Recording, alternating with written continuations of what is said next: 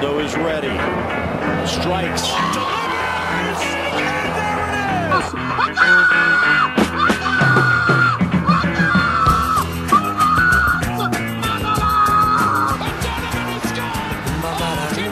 it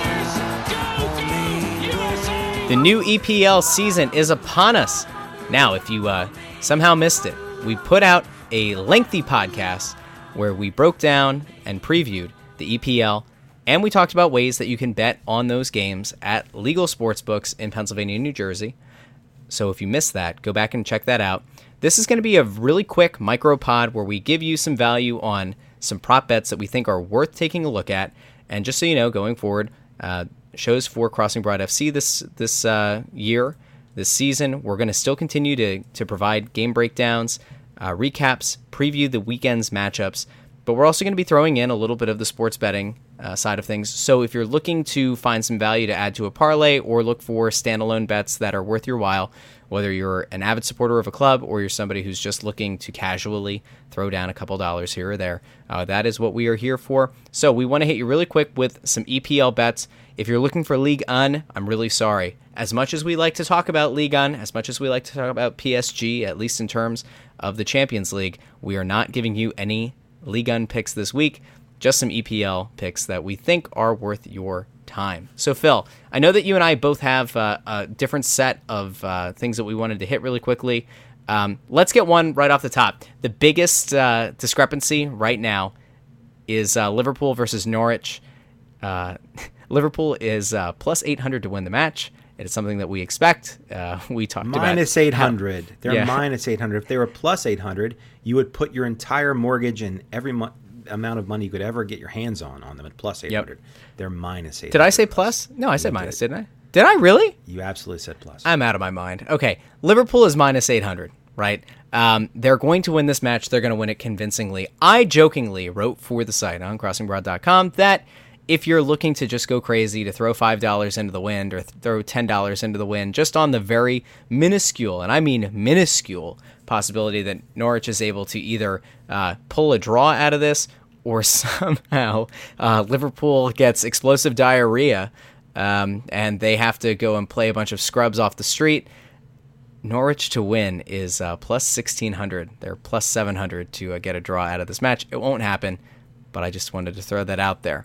Uh, give the people something that you think is a legitimate chance for them to make a couple dollars here or there. Well, let's just use this match that you already looked at.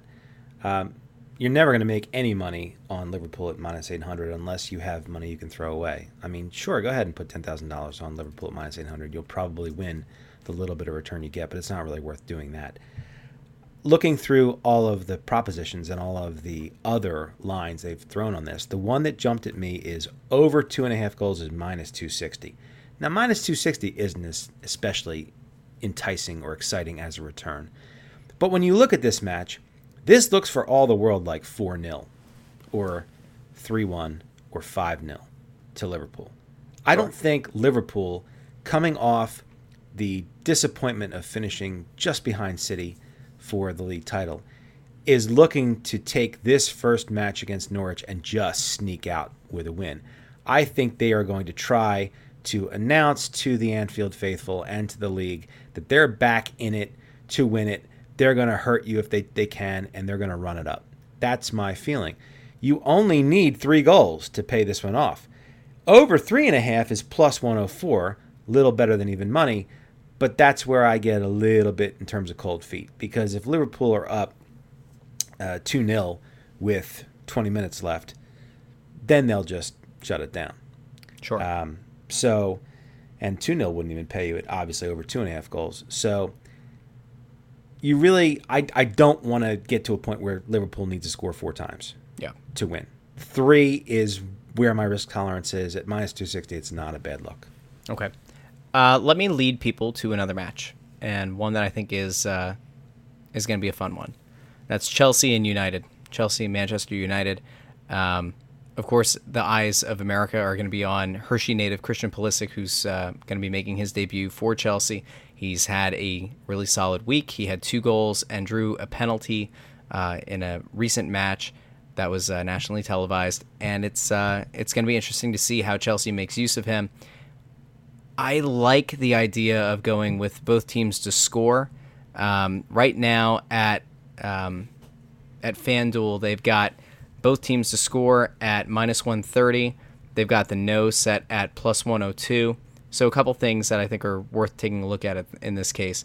Chelsea hasn't failed to score a goal from the run of play since the shootout loss to Manchester City on February 24th. Granted, I'm I'm including matches that were in the uh, I think it was the Asia Cup and also um, friendlies recently, but you you do kind of need to take into account some kind of recent form. I think in some way. Um, United, on the other hand, uh, or yeah, it was. Uh, let me just double check this. Yeah. United haven't gone without a goal from the run of play since that same February 24th date, unless you count, and you could, there was a 3 0 shutout loss that they had in the Champions League quarterfinal. I'm just excluding that for fun. Um, but United has been putting up goals uh, even as far back as February 24th when, uh, when Chelsea did as well. The only time uh, that United have failed to score from the run of play in league play was on that 24th date where they uh, had a nil-nil draw at Old Trafford against Liverpool. So I think it's probably a safe bet that both teams are going to score. If you think that for some reason United is going to fall apart because uh, Romelu Lukaku's been sent to Inter Milan, and you don't think that he's, uh, you know, his absence is uh, is going to be something that Rashford and, and Lingard can overcome, then I guess you could put, you know, some money down on um, the no here thinking that Chelsea ends up scoring at home and United is unable to do so. I think either way, you can't really lose. I mean, yes, you. I mean, actually, you can, but um, I think you can feel good about either way. I very much like Chelsea and draw at minus 155 here. You're getting the better team, and you're getting the better team with the realization that they're playing a rival like United. They can live with a draw uh, but they're probably going to win this match. Uh, I like, well, I shouldn't say they're probably going to win the match. They're not a favorite to win the match. I think they'll win the match, but it doesn't matter. I'm not willing to take the risk that they go and lose. So for me, Chelsea and draw at minus 155, very tempting. A lot of value. I like it. Okay. Lead people to another game. Well, you know, I, I looked at this one. This one kind of jumped off the page at me. And there's no esoteric prop here. There's no uh, sexy spin. There's no interesting contingency that you need to win this one.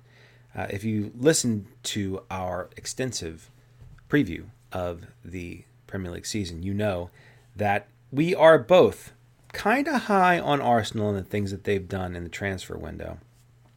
And we have no use for what Newcastle has done the drop off from Benitez to Steve Bruce is going to be uh, really tough on Newcastle and their supporters. We have Arsenal Newcastle this weekend, and Arsenal are minus 130. That's all you have to pay to get Arsenal. And I know they're on the road, and I know it's not easy to win at Newcastle, but Arsenal is a significantly superior team from a skill basis. And if this match were being played in London, Arsenal would be like minus 300. So just give me the better team in this case. I don't have to pay much of a premium to take them. And it feels like 3 1 to me. So I'm going to take Arsenal in that match. Nice. Uh, the match that I'm really focused on is uh, Manchester City on the road taking on West Ham United. And um, there are two things that I want to take a look at. One is uh, for the team to score first. So City has scored first in 10 of their last 14 matches, including friendlies. Um, they're they're minus 400 to score first. I know that's a really rich bet. I know it is. But it's it, it the idea that West Ham's going to be able to to score one at home ahead of City. I mean, could it happen? Sure. Um, I guess that kind of leads into the second bet that I have here that I think could be worth it if you for some reason do think that West Ham is going to be able to score first, and I, I point back to the last time these teams met on July 17th in the uh, Premier League Asia Trophy semifinal, um, West Ham scored in the 26th minute. Granted, it was a penalty that they managed to convert. If you believe that West Ham is going to be able to somehow pull a goal out before City in this match, but fail to win the match, you can get that at plus 430. Here's why there's a little bit of value. Um, if you think that there's a chance that City comes out flat footed, they take West Ham for granted, and West Ham rides some kind of a, an adrenaline rush. They know that they're going to be uh, with with the nation's eyes and and uh, quite frankly with the entire international football community's eyes on them. Maybe West Ham comes out, play and have an out of body experience. They put that first goal in. The nice thing here is the failure to win does not mean that they have to necessarily lose the match. It's just they can't win. So a draw or a Manchester City victory would uh would you know bring this one around. Plus 430, worth taking a flyer on. But see, that's and I, I don't disagree with what you've said. In terms of your value on that wager, very intriguing because you're getting a great return if it happens. I am a lot more risk averse, especially after last season's foray into this deal with my column. Uh, I'm looking at the much more simple both teams to score wager, which right now is a dead even yes or no coin flip at minus 112. Uh, I like yes here. City will probably score three or four times in this match, but I don't trust them to keep a clean sheet, especially if any of the new players are featured, and especially given the fact that City's exertions through the uh, summer were such that Pep Guardiola came out recently and said, We haven't had a real serious training session until this week. Well, they're playing a Premier League match that counts this weekend, and they have gallivanted all over the globe, but they haven't really gotten their serious work on yet. So it's much more likely that they'll win this match, but they'll do it in a quasi sloppy fashion and they'll concede. And all you need is for West Ham to score once. If West Ham scores once, I'm pretty sure City will score. At that point, you just cash your money, and, and this, it's likely you'll win this bit by halftime. Yep, I, I like where your head's at. The only look, I'm I'm somebody who, if I'm gonna, I, am not a big bettor. Like I know people who throw a couple hundred dollars down on uh, just taking a flyer on something. I think that's nuts. I think it's irresponsible. That's just me. I would rather throw a dollar down on this plus 430 bet and and hit on it than just continue to play the risk averse game. That's just me. Um, All right, I, ten, I like I like what you're ten dollars on City and West Ham both to score at minus one twelve, where you might clear nine bucks or eight eighty. That's not irresponsible. That's a no. That's a fine bet. And actually, I would almost encourage somebody to look at that as as adding on as part of a parlay, because you'll you'll end up getting better return on your investment potentially if you put that together with something else that you think is also a, a pretty safe bet. I like parlays. This has become my new thing. I, I I don't know why. It's just something I like, Phil. Anyway, I just like I just like Lay's sour cream and onion. Mm, not mm, parlay. Uh, sour cream and onion. I can, I can get behind it. I don't know about the. Uh, I know some people like the uh, what is it? Sour cream and cheddar. It's kind of weird. Um, any were there any other ones that you wanted to hit? Yeah, the last one. The okay, last one that got my attention. And again, I keep throwing back to our big show because we did such a great job, in my humble opinion. Um, two other sides that I felt very significantly are going in different directions in a hurry. Uh, you have Everton, who have brought on a lot of new talent and look for all the world like they are actually making a run at a European place again. Going to Crystal Palace, which has a situation where their best player, Wilfried Zaha, may not want to be there anymore. Uh, they have the Palace in recent seasons lingered around the relegation zone only to find their way out of it in April and May, but they're not fooling anybody and they're not scaring anybody. Everton is only plus 140 in London this weekend against Crystal Palace. Uh, and I say it's plus 140. It's not even minus 140, which I probably wouldn't have taken them minus. But at plus 140, that's pretty tasty. Again, you're getting the better team, uh, a team that would be fairly heavy, heavily favored at home, and you got a chance to make more than your money at uh, even strength if you take Everton on the road against Palace, who I think stinks. So uh, I'll take the Toffees plus 140 as a value play. All right, I like it, Phil. Well, this was fun. This was our micro pod. Even though it was a micro pod, we still did what 14 minutes. This is uh, whew. We just can't get things done quickly, can we? It's what we're known for. Well, that's okay. Uh, go follow him on Twitter at Phil Keidel. That's K E I D E L. It's not hard to spell. It's Phil Keidel. I'm Russ at Joy on Broad. Uh, links to all of the shows on the Crossing Broad Podcast Network can be found in the description of this episode, as well as links to the uh, Crossing Broad reviews of the Sugar House Sportsbook and um, also to FanDuel Sportsbook. So make sure you go check those out and uh, let us know what we got right, what we got wrong. Follow us on Twitter and uh, give us an earful if you so choose. Let us know if you're uh, more risk averse like Phil or if you'd like to take a flyer on a plus 430 bet like me. Anyway, we will uh, be back next week with, uh, or I guess it'll be a week and a half. Phil is going to be uh, going to the land of soccer, and uh, we will be back, I guess, in about a week and a half. We'll be breaking down more of the uh, the EPL matches. We'll be setting up for the following week.